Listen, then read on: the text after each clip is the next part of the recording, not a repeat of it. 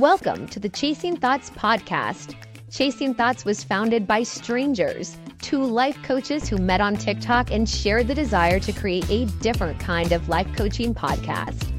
Instead of talking about how to do it right, the Chasing Thoughts podcast explores embracing our true essence to find a deeper sense of purpose and fulfillment. Life coaches Keith and Mindy take a unique approach that transcends popular notions of perpetual happiness and striving relentlessly to become one's ideal self.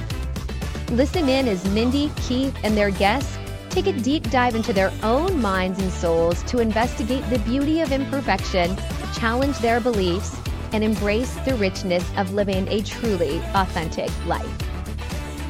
Hi, my name is Keith, and I'm a strategic interventionist and stoner spirited life coach. Hi, my name is Mindy, and I am an authenticity empowerment coach. Welcome to Chasing Thoughts.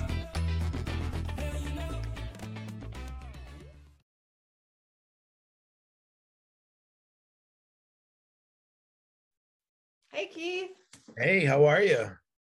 Pretty good. How are you doing? Good, good. Busy morning. Oh, yeah. It's just kind of been a crazy week. I got home from vacation on Monday night, and then Tuesday, Wednesday, Thursday were, you know, like full of clients and catch up. And, yeah. and then I had a client and I have you. And then we're driving another couple hours to go to a wedding this afternoon. Like it's just kind of, you know, Oh crazy time. So, Yeah, yeah. uh and for me um i do really good with being singularly focused on something Mhm. but when there's a lot of switching in my life like oh i'm with friends i'm with family i'm with work i'm with it i find that a little bit more challenging so uh i'm practicing flexibility right now Yeah, yeah. That's so funny because I'm going through like the same the same stuff, like where you get completely pushed out of your comfort zone. Um, and I don't I don't like it at all. You Yeah. know, like, so D- Danielle's gotten so busy. Like I, I always have problem with friends. Um, ever since I got out of the military, like I'll I'll have friend I'll be friends with people, and then after a little bit, I'll slowly pull away Mhm. and, and isolate again. And then when I met like Danielle and and some other people, I was like, all right, these this is my tribe right here, you know, because we like lifted each, each other up, all kinds of stuff. It was such a great exchange of energy where you leave not feeling exhausted, but feeling, you know, energized. And now she's like all busy and I'm like all alone again. I'm like, oh my God, I don't like that. yeah that's funny because i have an interest i have a similar habit with people i love them and but i have a, a hard time staying connected to Yeah. them and i'm not really sure if it's just kind of an executive function thing that i'm not good at like calling and remembering birthdays and texting back or if it's more of an internal pulling away thing because of some uncomfortableness with getting close I'm not really sure where it lies. The other thing I was thinking about is I have been so focused on getting out of my comfort zone with my business that the other areas of my life have sort of become dull, right? Like I've just been Mhm. watching more TV at night. I haven't, because I have been craving comfort in my personal life because I'm stretching out over here Yep. and I'm like, okay, well, that's a little bit normal, right? Of course. But also, how do I rebalance that so that my life, my personal life is also a stretch in the ways that I need it to be? Yeah, yeah. That's wow, that is interesting. Do you find that like one area, if one area of your life's really stretching, that you, the other areas of your life maybe are providing that comfort that you need? Yeah. Oh, hundred percent. Yeah. Cause that that's like I was I was even talking to Sandy like this week. I don't know how many times, you know, because I'll start feeling sorry for myself and I'll be like, all right, I'm just done. I'm done. And I'll I'll make up all the excuses, you know, like talking about time, like last night. Be like, well, I'm I'm 48. So, you know, you've been doing this for 10 years. So by the time I'm doing this for 10 years, I'm 58. You know, I'm like, so I lost my chance to actually build to where I want to be which is such a limiting belief system and then i put all the pressure on other people are what like the, i need other people you know, and without them, I won't succeed, you know. Mhm. So now that I'm in this place where it's just me, you know, and I have to figure this stuff out for myself, I'm more back into um, just binge watching stuff, you know, doing everything I can to distract myself, um, which seems to be so easy to do. You know, like in fact, the other day I came out, I came out of the office and Sandy was like, did you get a lot of stuff done?" And I'm like, "Yep, I successfully distracted myself for about four hours. So good, good day's work right there." yeah, but all those, all those other things that just like hold the attention and and the stuff I saw as I was doing some research on the comfort zone, Yeah. kind of scary. Um, because it actually has like a biological effect um on us, which is it's pretty wild.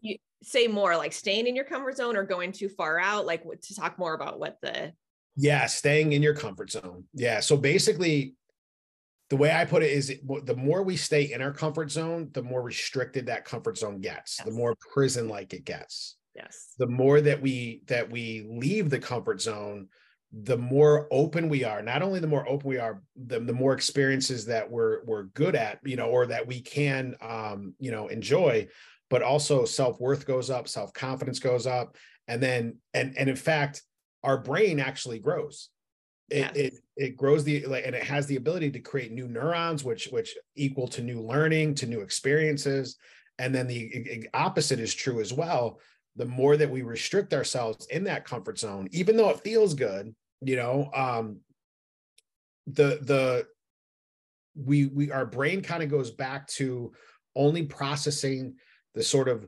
genetic connections that have been passed down which are usually not all that great for us Yes. Yeah, I'm so glad you said that because one of the things I really wanted to talk to you about was trauma, PTSD, and the comfort zone. Because I know for me, when I went through my car accident, so, you know, I almost died. I was stuck in my car for hours. I was in a hospital bed for three months, like major trauma. They diagnosed me with PTSD, which I'm sure is different than the kind of PTSD that you experience. And I never even knew that was a diagnosis for people in like car accidents, right? yeah yeah But um after that time, my comfort zone became so small. Like there was a time when I remember looking out the window and being like, I don't even really want to leave my house. Right. Like there was so, so much fear there. And so I was really thinking about how if you grow up in a life that doesn't have trauma, you're at a privilege to expand your comfort zone because you're not like trauma has an impact on that. And I just, I don't know what it is exactly, but I know that you've experienced some things in your life and you had PTSD. And so I wanted to know what was your experience of that? Did you snap back into a really small comfort zone for a time? And did you have to stretch that out again? Yeah, um, I'm actually in the process now of stretching that back out. You know, once I started this business, um, like I, I say I had a nervous breakdown. It wasn't a nervous breakdown, but I was just like, what am I doing? I couldn't be authentic, I couldn't be vulnerable. And I and I was like, I don't know who I am, you know. Um, so when I joined the military, um, going through base i went basic training airborne school went went to italy we we prepared to go into bosnia i mean we were training on um trip wires like all kinds of stuff you know i mean they they would say they would set up things like where a manhole cover would be put in a window you know facing outward.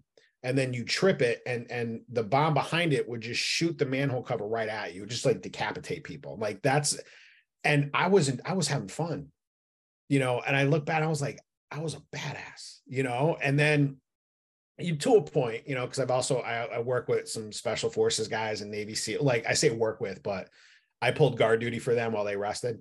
Um, and uh like those were like really badass dudes. But um then when I got home, I I found I needed to control absolutely everything. And I think PTSD gives us this um overwhelming urge to control every aspect of life you know so there is no surprises so you always know what's going to happen who's around you you know that situational awareness you know and i think it's the same um so two uh, two but man search for meaning by viktor frankl and then the choice by um edith eger they talk about that you know where trauma doesn't have a hierarchy you know um like when i worked in a program i i noticed that there's a thing i started calling it a, a trauma competition where this one kid and he had a lot of mental health issues and i felt so bad for him he was such a good dude too um but if anybody said i've had it worse than you he would be ready to fight them physically fight them you know because he started to identify by with his trauma. And then when somebody said i've had it worse than you that's you know shrinking his identity. Right. You know and when and i think it's a natural process too to start to identify with our trauma. Yes. And then we want to control everything. There, there was one time um i came home no yeah i picked up my kids from school um sandy was working they were doing homework and then i noticed that there was like sheet music from the little mermaid on the counter. Then i asked like it was like hey whoever this is can you just put it away? And both my kids were like it's not mine. So i'm like okay no no big deal. So yeah, well it's somebody's you know so can you can you please put it away? Like no honestly it's not mine. I flipped I started screaming. I was going completely, and I remember in my head yelling at myself, "Stop, stop!" I just I could not. But that one little piece of paper that all I had to do was pick it up, crumple it up, and throw it away. Completely destroyed um, any balance in my life at all, yeah. and I completely lost it and went into a blackout rage. You know, all because of that one thing that took control away from me because whose was it? No one can answer. So apparently it's a huge problem. Yeah. Yeah. I'm glad that this came up at the beginning of our conversation because I think it's so important for everybody and people listening and in this conversation to realize that not everybody's at the same starting place with the comfort zone. And even in your own life, you're going to go like up and down and up and down, and things yep. are going to change and it's so funny. Um, I actually had an anxiety attack or a PTSD attack uh, when I was backpacking these last two weeks. Same kind of situation. There was like these sketchy switchbacks with like big drop off. And there was an area where like the, it had eroded and you kind of had to use your hands and feet. And mm. I felt so afraid and exposed and I couldn't control it because I couldn't go turn around. I could, I had to do this thing. And my body filled with energy, right? I got super hot and oh. flushed, right? Like all the physical symptoms. And then my next response was to want to yell at my husband or whoever was there because that's the only way to get rid of that energy, right? Your body's like, I didn't yell because I knew like this isn't really his problem. Is not. But then when I got like past that situation, I just started crying because the, when you have a anxiety attack or PTSD attack or whatever you want to talk, tell, talk about it, the energy has to go somewhere. You have to do something with all that energy in your body. And um, yeah, that's challenging. And I think when we talk about comfort zone and you talk about having anxiety attacks, it becomes even more scary to push yourself because you're like, oh crap, I could freak out. right? Yeah outside of my own control. And then you want to stay even more in comfort because you don't want that to happen. Yeah. And it, it's it's funny too, because as we expand, so the more we stay in our comfort zone and kind of expand our time within that sort of like parenthetical that we that we like to live in, um, the, like we were talking about, like the more restrictive it becomes, yep. you know, so anxiety grows, you know, yes. um, like I knew somebody they had they had anxiety because they they had like some um like real bad stomach issues, and so traveling a, a far distance away from home caused a lot of anxiety, and then they got to the point where just leaving home caused mm-hmm. anxiety, you know. So whatever we feed ourselves, even when we're feeding ourselves the the the comfort and the stuff um, it's just gonna it's just gonna grow and grow and grow. I mean, it's just like a muscle, you know. The more you yep. work the muscle, the more it's gonna grow. Yeah, yeah. So let's talk about how to get out of it if you're in that situation because i actually have two different clients that are struggling with very tight comfort zones right now and how do you start where do you start right pick one small thing and stretch it and what is that like for you? And do you have any stories of how you're doing that or have done that in the past? Um yeah um yeah the the coolest thing so the coolest thing i found about like I, after after looking into this i've i've come to the realization that comfort zones e- even though it's like a nice name like com- like everybody likes to be com- comfortable but they're actually dangerous It's like a us. prison zone. Yeah um in fact so i looked up like some like the etymology of the word um and there there was this old english word frofor. Hmm. Um, I doubt I'm saying that right too, but right. it's a state of enjoyment resulting from satisfaction of bodily wants and freedom from anxiety. So it's feelings. You're yep. feeling comfortable. There's no stress, there's no danger, there's nothing, right? But the first time, like for instance, comfort food, you know, as, when it started to be put into like a phrase, comfort zone, comfort food, came up in 1966 in an article. Um, I think in in in some Miami newspaper about obesity in America. And comfort food was was described as um, food that is dubiously uh nu- that uh, typically of dubious nutritional value and i love the word dubiously um, yeah.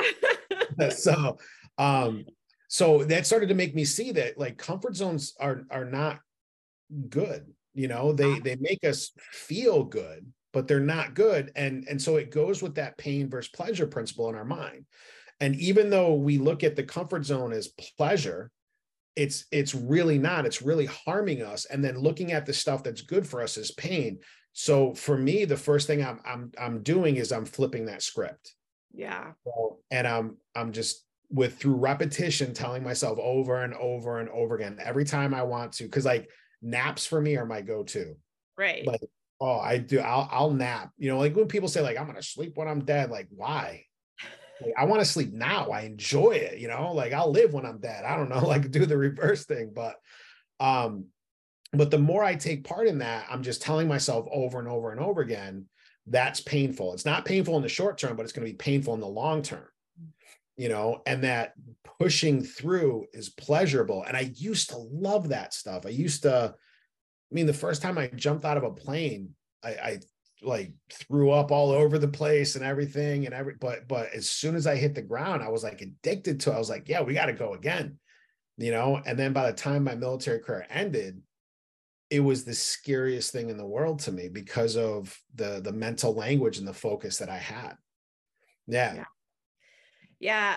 Uh, I would say the way that shows up in my life is my husband and I always talk about type one fun and type two fun.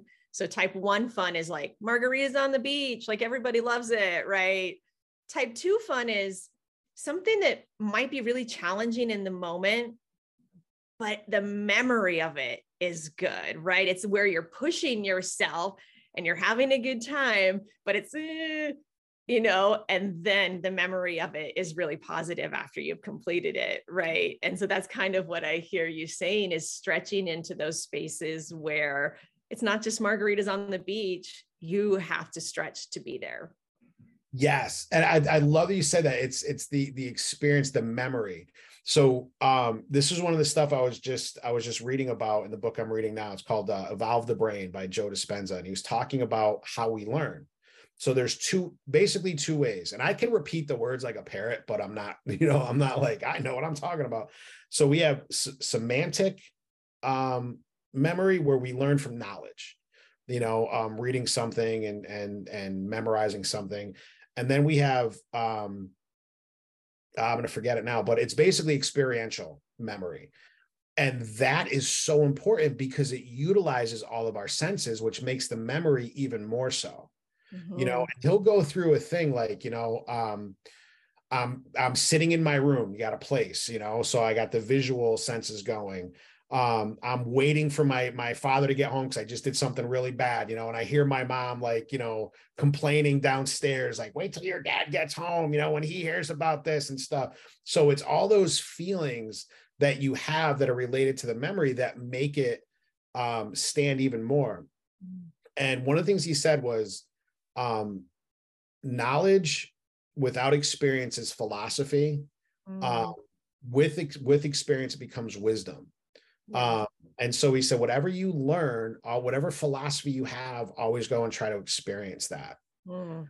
And I think that is the only way out of our comfort zone. Because I think our, our comfort zone comes down to our belief systems, and our belief systems become our identity.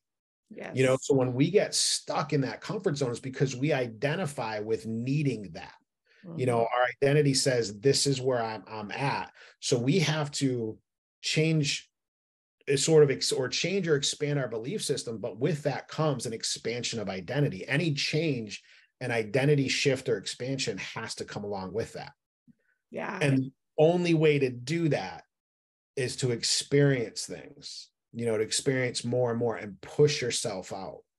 Yeah. um and then when we do that you know all this incredible stuff happens in our like our neocortex actually enlarges you mm-hmm. know new synaptic connections that that that form and stuff like amazing things happen in the brain and the most important part is it grows our self-worth mm-hmm. you know mm-hmm. like people that when we get stuck in a comfort zone because i'm noticing that in myself my self-worth is like in the toilet yeah you know so how can i expand myself how can i go out there and try new things because as soon as you fail which is inevitable you know it's gonna well that's gonna that's gonna sort of cement my belief on my see i'm not i'm not good enough you know? And if if we and it's a learned behavior you know because if we did that when we were when we were babies we would all me and you right now would be having this conversation sitting on the floor because we couldn't walk and wearing diapers you know what i mean? Because we all failed that.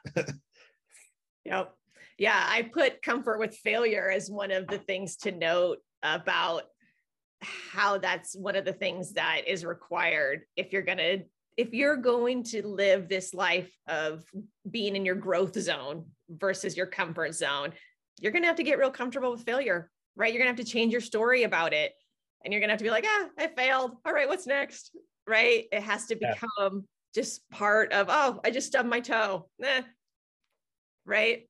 And and it's funny in, in reality staying in our comfort zone, that is when we actually fail. Going out and trying something new and and not succeeding. In fact, I was just listening to a podcast. Um, it was Tony Robbins' wife, Sage Robbins. She was talking about her daughter going to swimming lessons, and she was like, "My daughter's a swimmer," and she's like, "Then I caught myself." And she said, as soon as I you put that label on there, there's an expectation that comes with that. So instead, she reframed it to my daughter's learning to swim. Mm-hmm. And with that comes now the adventure of taking on a new task, allowing yourself to fail because failure is just learning. That's all it is. Yep. Yeah. Yeah. I love there's a quote or something that says, like, you know, the best way to get good at something is to suck at it with enthusiasm. And I always try to remember that. You, because that's you got to just jump in and be okay with sucking at something because nobody starts something being great at it Yes. Yeah. not exist. yeah. Yeah. I'm going through. I, I, actually got so I was so angry at you. I was so jealous. Um, because I looked at your website and it is so beautiful and it's so orderly and it's, you know, and then I looked at mine and I'm like, man, this looks like macaroni art I made like, you know, in kindergarten. Like, all right, we got to do the website. I have no idea how to do it. So mm-hmm. my first thought is pay somebody. Right.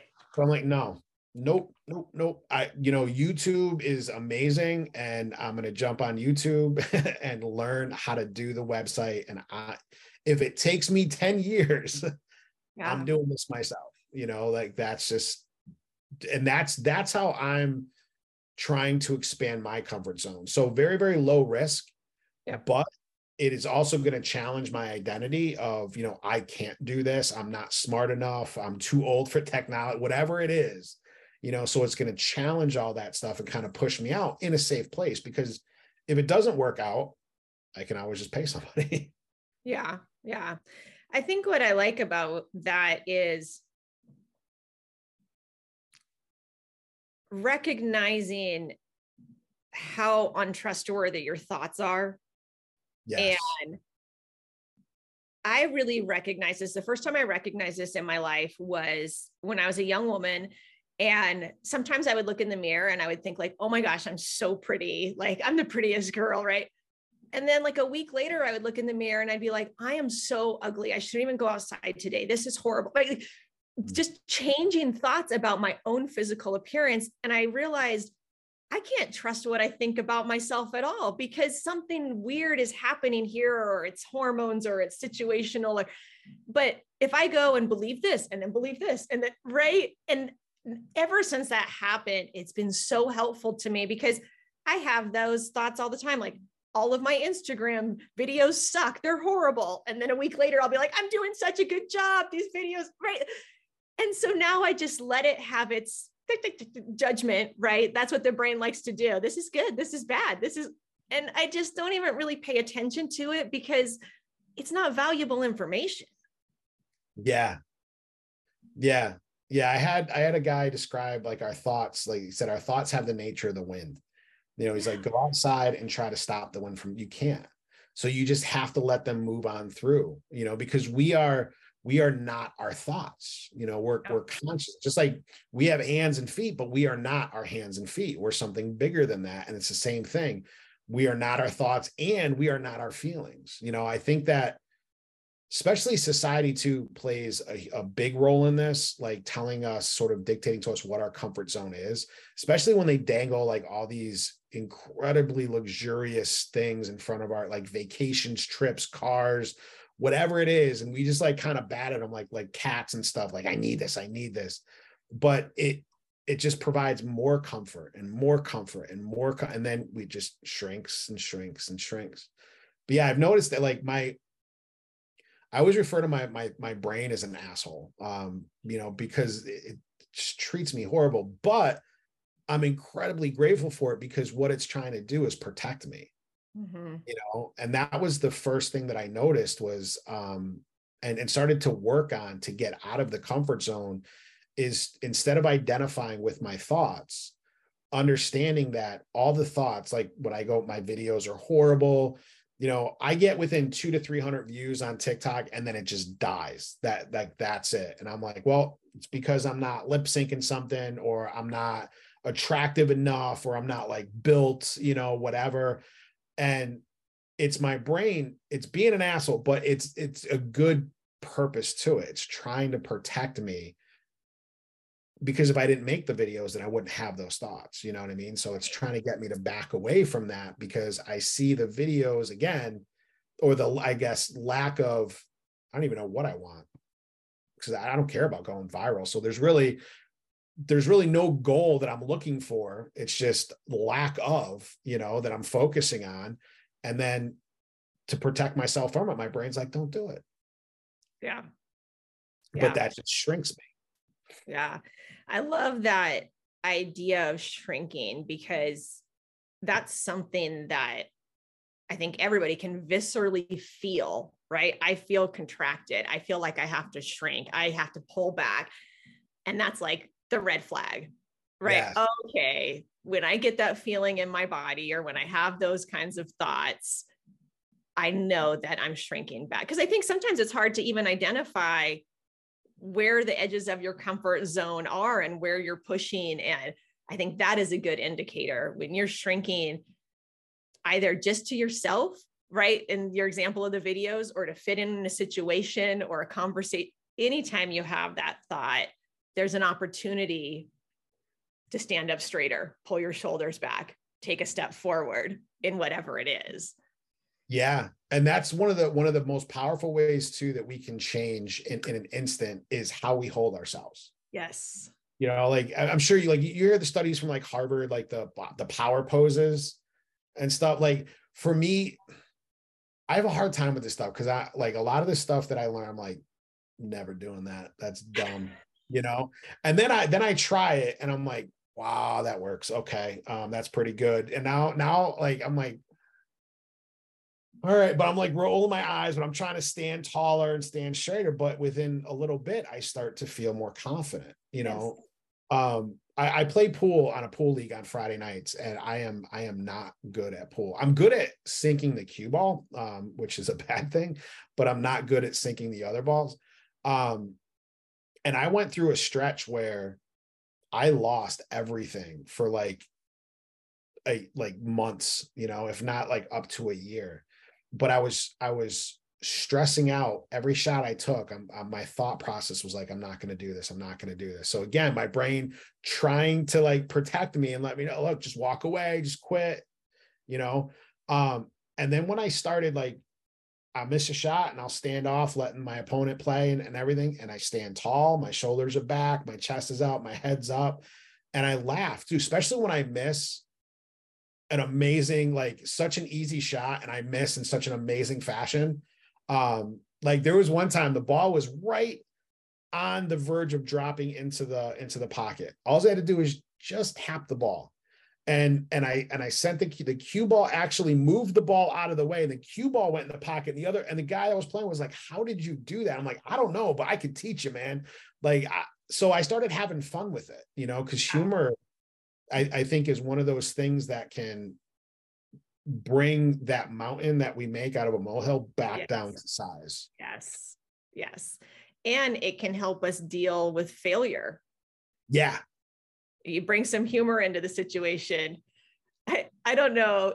I think I might have said this before, but Louis C.K. has this old, old bit about, he says, Have you ever been in a situation that is so horrible where you messed up so bad that you want to run out of the room screaming at the top of your lungs so that that's the thing they remember about you right?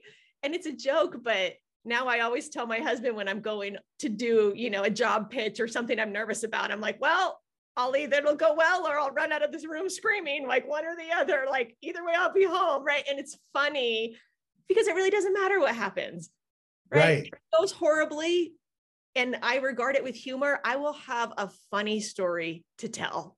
Yes. Yeah. And I think that's one of the things that makes us shrink is, you know, we we don't want to brag about the stuff we suck at. You know what I mean? Like it, it's just normal, I think, human nature, but why not? It's funny. You know, yep. I, I, remember I had a, a, a, old friend of mine that he ran like a kids camp and uh, he asked me to help out because he would always do these like really intricate um, themes throughout the whole thing. And on this one particular time, um, he was kidnapped by by terrorists, you know, and the kids had to like saw it was almost like a week long live in escape room, you know, for this camp. Cool. And um, one of the guys that was helping out owned an auto dealership and he had a Humvee. So the plan was the Humvee was going to come up, and I had just gotten out of the military, so I was like, still like, yeah, I'm like, I could do whatever. Um, and I was holding on to the top of the rack, like not like on the roof of it. And then I was going to jump off, tackle him, and then we were going to throw him in the Humvee and take off, and that he was going to be kidnapped. And I didn't realize, but there was like this little hook um, where I was sliding off the top of the Humvee. So when I jumped, my pants caught on the hook and it just ripped the back of my pants right off um, luckily, the kids were far enough away, you know, because the plan was for them to run to try to rescue them and stuff, but but we were going to get away um, before they got there. So they were they were probably like 50 yards away, so they didn't see anything. But unfortunately, the entire kitchen staff, which was made up from like his mom, his sister, like all these people, were right behind me, and they got to show that they were not prepared for you know but now like looking back on that i'm just like that was hysterical. I tried something new um failed horrifically um but you know i gave a show to some people that weren't weren't expecting one. So you know success i guess overall. Yeah that would be a really fun social media challenge to frame up where it's like i'm going to post every day a story about failure where I failed in my life. And I like encourage you to do the same, like hashtag failures funny or like whatever it is to try yes. to because I think social media makes it worse, especially on the younger generation, thinking that we have to show up and we have to know what we're doing and we have to be perfect. And so it'd be fun to flip the script a little bit and just have people, if they would participate, tell stories like you just told, where it's complete failure and you're okay and it's okay. Yeah. That that is such a great idea.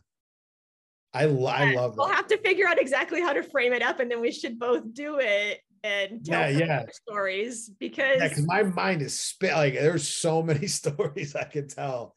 Yeah, yeah. it's funny. Yeah.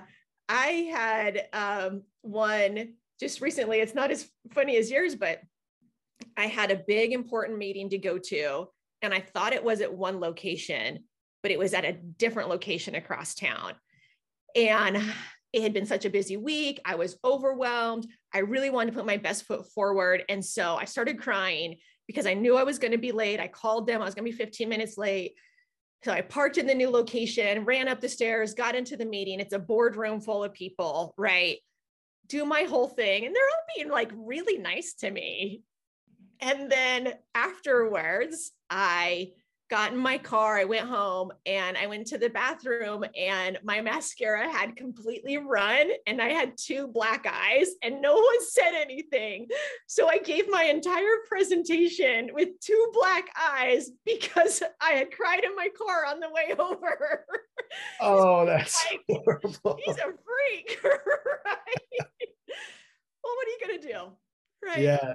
That's so. That's why they were all being oh, so nice to me. they were like, "She's on the edge." it's just oh, funny, that's funny, right? Yeah, just funny. And and that's what it is. Like so, uh, we we our identity like wants us like we think of ourselves as this particular thing. Like, oh, I can't do that. I can't do that. But when we look at it, you know, we look at those failures for the most part they're like you said they're they're just hysterical. They're funny they're funny stories. So nothing bad came out of it. In fact something in the long run something funny and humorous came out of it. So i think the first step in getting out of your comfort zone is is identifying exactly what that belief system is that is challenging you and then sitting with it for a little bit. Yeah why do i feel like i can't do this? Why do i feel that i'm too old or whatever to to actually get to a level that I want to get with this business, you know? Mm-hmm. And from what I found, there's generally not an answer. Yep. You know, so it's so why why am I holding myself back from trying new things? Yep, it's just a thought. Yeah. That's that's it. Yeah. Yeah, the other thing that I wanted to bring up in this conversation. I don't know if you have, if you know who Jonathan Haidt is. I heard him talk about anti fragility on the Joe Rogan sh- podcast. Mm. And I love this concept of anti fragility because what it is is like an immune system, right? When your kid is little, you expose them to other kids and to playgrounds and they get germs, and that's how they build their immune system. And if you don't, do that if you like put a kid in a bubble boy right they're not going to be able to survive in the world because every germ they encounter will get them sick. Yeah. And this guy is saying in the same way our comfort zone has to have germs attacking it all the time right? You the only way that you can become a strong confident secure human in the world is to go through adversity adversity to have challenges, have failure, because just like your immune system, that's how that grows. And so you should, like you've been saying, like expose yourself to those things so that you can be the strong person that you want to be. Yes. And and you can do it intentionally. I also saw this TED talk. Uh, I can't think of his name right now, but he was so funny. He was talking about what he called rejection therapy and he said he was so afraid of being rejected in his life that he went out to get 100 rejections. And he has a list of 100 things you can do to get rejected. Ask a stranger for $100, right? Like they're just silly things. He's like, I have this huge fear around rejection. So I'm just going to go get rejected a bunch until that goes away. I love that. Yeah. And yeah. it's brilliant. Yeah yeah when i was when i was going through my coaching classes one of the um one of the stories that uh chloe Madanes told she's a marriage and family counselor um she had a client who he had uh, lost his job and he was struggling finding a job it was he was in an industry that was that was very sort of small so he, he was really struggling and his self-worth just tanked. Um, and he's like, so I, I can't even date, I can't go try to meet women, nothing. So instead of even working on the problem of like, all right, let's deal with getting a job, she said, I want you to go to the mall, stand at the bottom of the escalator, and you cannot go home until you ask three women for coffee. And she goes, Don't be creepy, you know, but just let them know, like, look, I am working on rejection. So um, I'm going to ask you, will you have a coffee? This is not a date. There, we don't have to exchange numbers, but would you be interested in having a coffee with me? Like nine months later, the guy was getting married. Yeah. You know, from just challenging that thing. I don't even, I don't know if it was from a woman that he met coming off the escalator, you know, but um, but it, it, it reframed everything, and, then his self worth, you know, came up. His self confidence came up. He ended up getting a job, you know, all that stuff. So when we when we sort of bow to that feeling of, you know, let's let's let me be comfortable, you know, um, it, it's gonna it's gonna tank all that stuff. So when we challenge it, that's when we start getting more power, more energy, and more, um, you know, just love in our lives. Yeah. Yeah, isn't it interesting that even going and getting rejected is more powerful? Like that you feel more powerful taking that action than not taking it.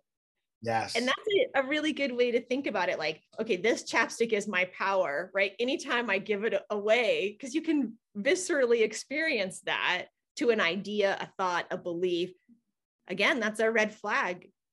I want to keep as much power as I can. That's how I build the life that I want. And so recognizing where you're giving that away. Yeah.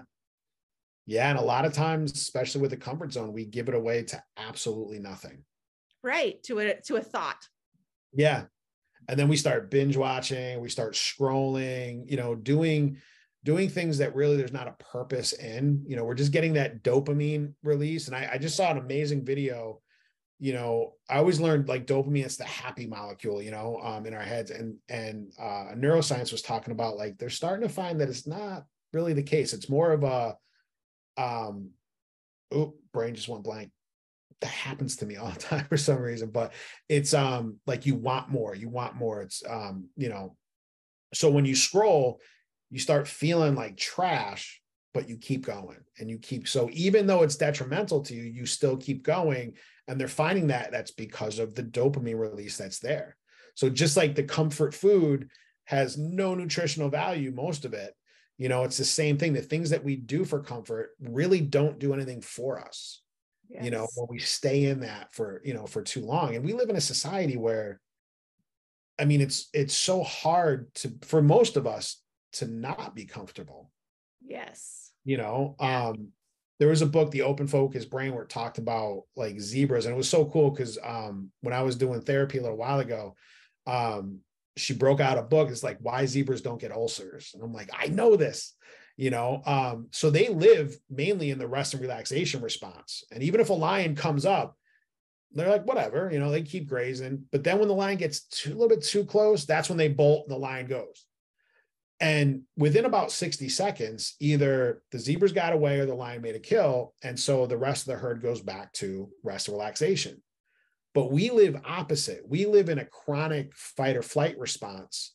And we spend just moments in the rest and relaxation response. You know, so we have, especially in this country, we have so much. I know there's tons of problems, but we have so much, but we're also one of the most heavily medicated countries in the world and it's I, I, I truly believe it's because we're just too comfortable yes yes i would agree that comfort right now is one of the biggest risks for human evolution or what comes next for society because we don't thrive in those comfortable places like you said we shrink and that's a scary thought when you think about it on a humanity level yeah and it's so cool too um, that it's not just the failures that make us shrink, but it's success also that yes. makes us shrink.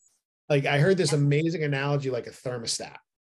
You know, like when you're in the house and it gets too cold, you know, maybe you set it like at, I don't know, let's say 62, but it gets like the 58 and the heat kicks on. You know, and when we when we get so tired of our own um sort of complacency and moving forward, you know, we get to that point where like, all right, I'm I'm pushing forward, you know. But I didn't, I didn't, and I was not expecting this too. But as we start to become more successful as well and push those boundaries, you know, and let's say like, you know, you set the AC, okay, the AC is gonna kick on when it gets to 75 degrees in the house. Once we start getting to that ceiling, all of a sudden it cools us back down. Like, all right, no, no, no, you know, because it's unfamiliar and our minds want familiarity. It wants the patterns you know, especially like going back to like talking about PTSD, oh, that really just sets in like stability, patterns, routine, normalcy. Yes. Yes. Yeah. Yeah, maybe it would be fun. I love the idea of doing the failure challenge, but maybe another thing that would be fun is um, making an uncomfortable list, like, and sharing it with folks and just saying, Hey, I sat down and wrote down, you know, 10 areas or 10 things where I'm limiting myself just to be really more aware of it. Right. Like you said, right now, time is one of those big things that you're limiting. And I think I have the time thing too, but mine is more around um, perception, right? Like I'm not mm. young enough to go into like the young crowd. I'm not old enough to be like an old wise person. I'm in like this weird, I try to act old or. Like I feel like I don't fit in in yes, like yes. the social media and I don't know how to brand myself and it's confusing. And I think there's some of that just in our culture, right? I mean, it used to be when you were 50, you were like an old person. Now 50 year olds are still like going and they're attractive and it's nothing, right? But I think the identity of it, this midlife shift, that's something that I've been coming up against is not knowing what my story is about who I am as I go into my mid 40s and my 50s and how I mm. want to present. That is so that that is so interesting. It's so fascinating to me. Yeah. Yeah, it's one of one of that the thoughts I had recently was especially when it comes to our comfort zone, you know, no matter how much outside validation we get, it's meaningless if we don't believe in ourselves. Yes. You know, just with the coaching that I do, I'm different. I'm a different coach, you know. Um, I like cracking a lot of jokes. I mean, I even call myself the stoner spirited life coach. And I've had so many people like, you can't do that. It's unprofessional. And I'm like, I have never been accused of being professional. Don't do that to me, you know. Um, that's just always been like my style. And no matter how many people say, like, oh, this meant so much to me, this was like I never looked at things this way. I'm like, no, can't do it. Can't do it. So I can have literally everybody in the world line up and validate me. And I'll I'll come up with millions of reasons why um it's it's all untrue.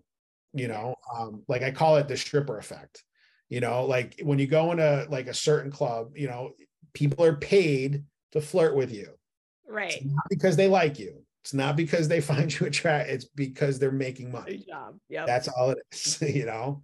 Um so it, it first has to come like from you. So challenging our comfort zone has to start internally you know it can't yeah. be anything external yeah, it's interesting. I went through that last night because I had my uh, course that I'm trying to do. You know, I had a bunch of people sign up, nobody showed up.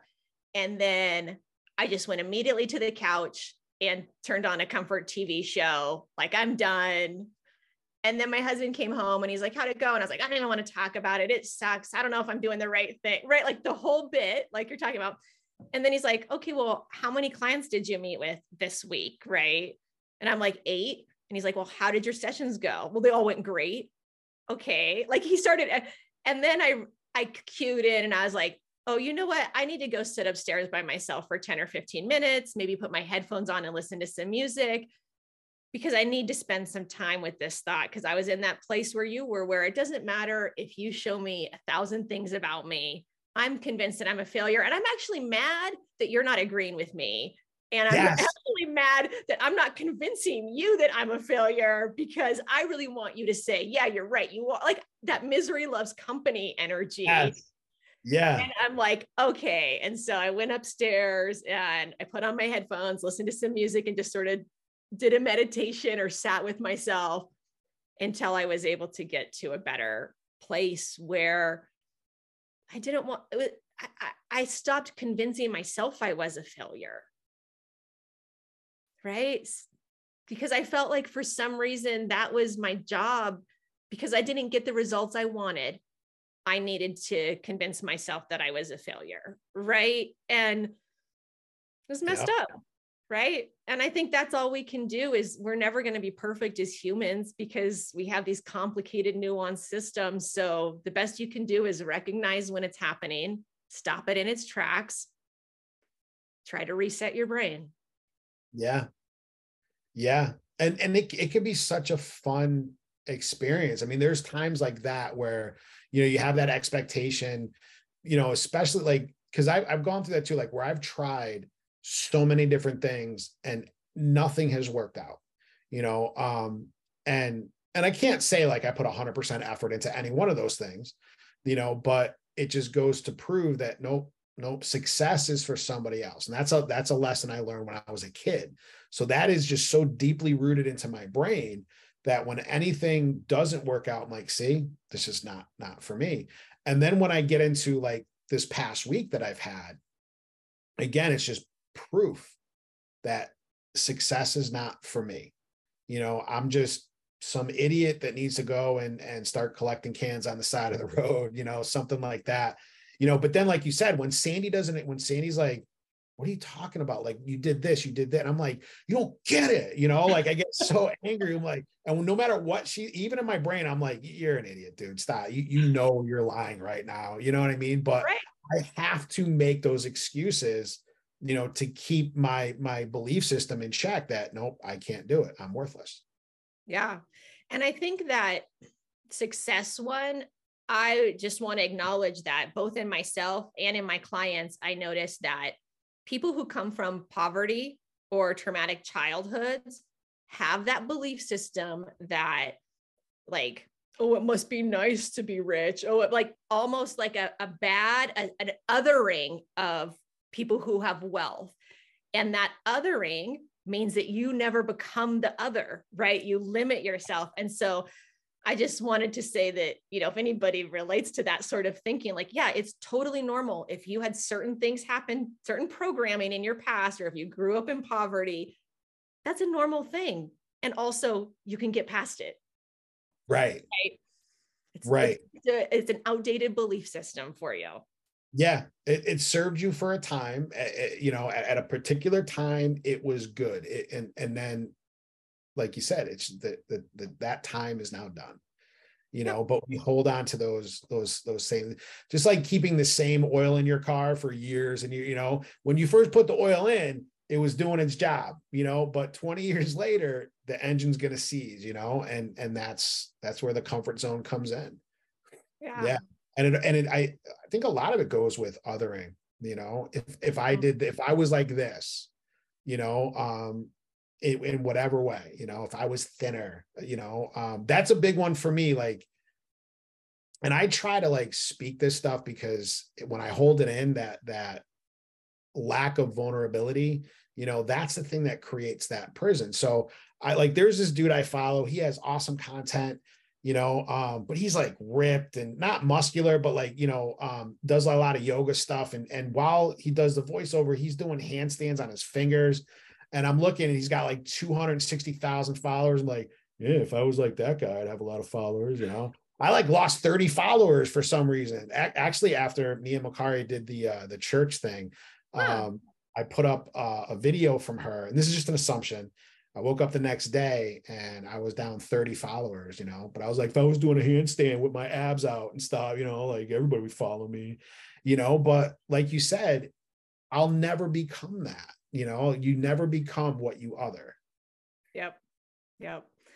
And it's, um, I think sometimes not even like I would say my biggest uh block, like you're talking about, like a vulnerable block, is that I don't have uh, education or letters after my name or yes. right. And so, even though inside I look at my life and I think I'm I'm very great at what I do, I am totally prepared. I have and honestly, when I've been in a manager role or an executive director, I always chose people who had experience over education because they were better staff, right? But still in my mind, I think everybody's judging me because I don't have letters after my name. I have to hide the fact that I don't have a certain level of education. I'm not good. Like that is my thing that's always coming in my face. It's like I want to hide it. That's where I want to shrink, right? And I think, oh, if I had letters after my names, I'd have tons of followers, or people would believe me, or they'd listen. And I think each of us, whether it's I'm too skinny, I'm too old, I'm too fat, I'm too educated, I'm not educated enough, I'm any of those oh. types of thinking, they're just erroneous thinking, right? It's just your brain trying to latch on to a reason because not having a reason is outside the comfort zone. Yes. That oh, that's really good right there. Yeah. Yeah. Just accepting things as they are and not having a reason for them is not comfortable. You know, and I I think coming out of your comfort zone, it doesn't have to be this anxiety driven thing. I mean, there's gonna be anxiety, but I think by making it fun, by playing with it, you know, um, one of the first things I did when I started challenging my comfort zone, and it was going so good. Um, and then the pandemic hit. Um, but out of the blue, I saw an ad for improv comedy classes. And I'm like, that, that so Sandy came home from work. I'm like, I, I signed up for an improv comic class. It was like hundred bucks for like like five weeks or something. She's like, what are you talking about? Like, seriously, you're gonna go out there and just pretend like I'm holding so, like that is so not me. And right. but I I I think the people that can do that are just it's amazing, you know. Um, and I had so much fun. So I think there's ways to challenge the comfort zone without like going skydiving or you know doing something that you know kind of seems a little bit dangerous um but by just by playing with it and then even being open and vulnerable with a good friend and saying look this is what i got to do let's go out and get rejected together you know um and and just make a day of failing, you know, but in such a great way. yeah. Yeah. I love that. Yeah. Maybe we can do like the failure is funny challenge. And then we'll do like the comfort zone challenge and challenge people, you know, for 30 days to do something every day and share about it. Like those would be really fun things to do on social media. Oh yeah. Yeah. Just like you remember the chicken wars on, on TikTok? No oh you know oh my goodness like must be like under a rock like chicken wars were the most amazing thing um it was like some months ago somebody posted a thing with chickens like um how they like his chickens were were badder than everybody else and then it just became this thing where where then like like women that had like emu farms were like all right come on boys i'm bringing the big guns. And people doing karate in front of all their chickens and stuff it became the coolest thing. Um, on TikTok and like seeing like a viral thing like that go on, like, you know, how funny can we get challenging our uncomfortability? Like, I love this quote was, are the quality of our life depends on our relationship with being uncomfortable. Mm-hmm. Yes. yes. You know, the, the more we can expand that, again, it goes back like the more self worth we have, the more self confidence we have, and the biological changes that happen in our brain that allow us to have more capacity to learn and to experience even more yeah yeah i like that that's i was thinking that's a good question to ask myself is what percentage of my life is uncomfortable right now what, what, what would you say? What would your answer? I don't be? know. Like that's what I thought when you thought that, and my immediate thought was like too much, right? yeah, yeah. I I have some. I could I mean, and what percentage am I aiming for? Like 50 50? I mean, I don't know. I would say that mine's really low, like 25% is really uncomfortable, but that's like all my business related stuff. But I have a yeah. great marriage, I have a great house, I have like all the things of comfort, which I'm so grateful for. Yeah. But it's an interesting, it's an interesting thought is how could if I increased my discomfort to 45% of my life, who would I be this time next year? Right? How would I have grown Would I be more resilient? Would I be stronger? Would I be funnier? Right? Like it's just interesting to think about that as a metric. I appreciate you bringing that up. I'm I'm gonna send you. There's a girl I follow on TikTok. Um, she started this thing of 30 days of doing something um, for myself after work. Hmm. Um, and she was always by herself when she did it. Uh, so she would she would get off work and then she would just decide I'm going to the beach, you know. Um, and she'd go to the beach, set out a blanket, you know, have some fruit, some you know stuff, peanut butter, whatever. Go jump in the ocean, relax, read a book, but eh, go into a painting thing one day. So every day she would do something different. Um, and she said the effect that it had on her was was life altering, was yeah, changing. I, I got to find that because I think that would be a great thing to do, you know. Um, and maybe it can't be every day, just with like family obligations or, or whatever, but at least once a week, challenging ourselves to do something that is outside of our sort of our identity. Yeah. Yeah. I really like that. That'd be a lot of fun. All right. I'm into it. We'll do something yeah. like that. Definitely. Yeah. Yeah. And I can see that. I can see like having a lot of fun on social media with that.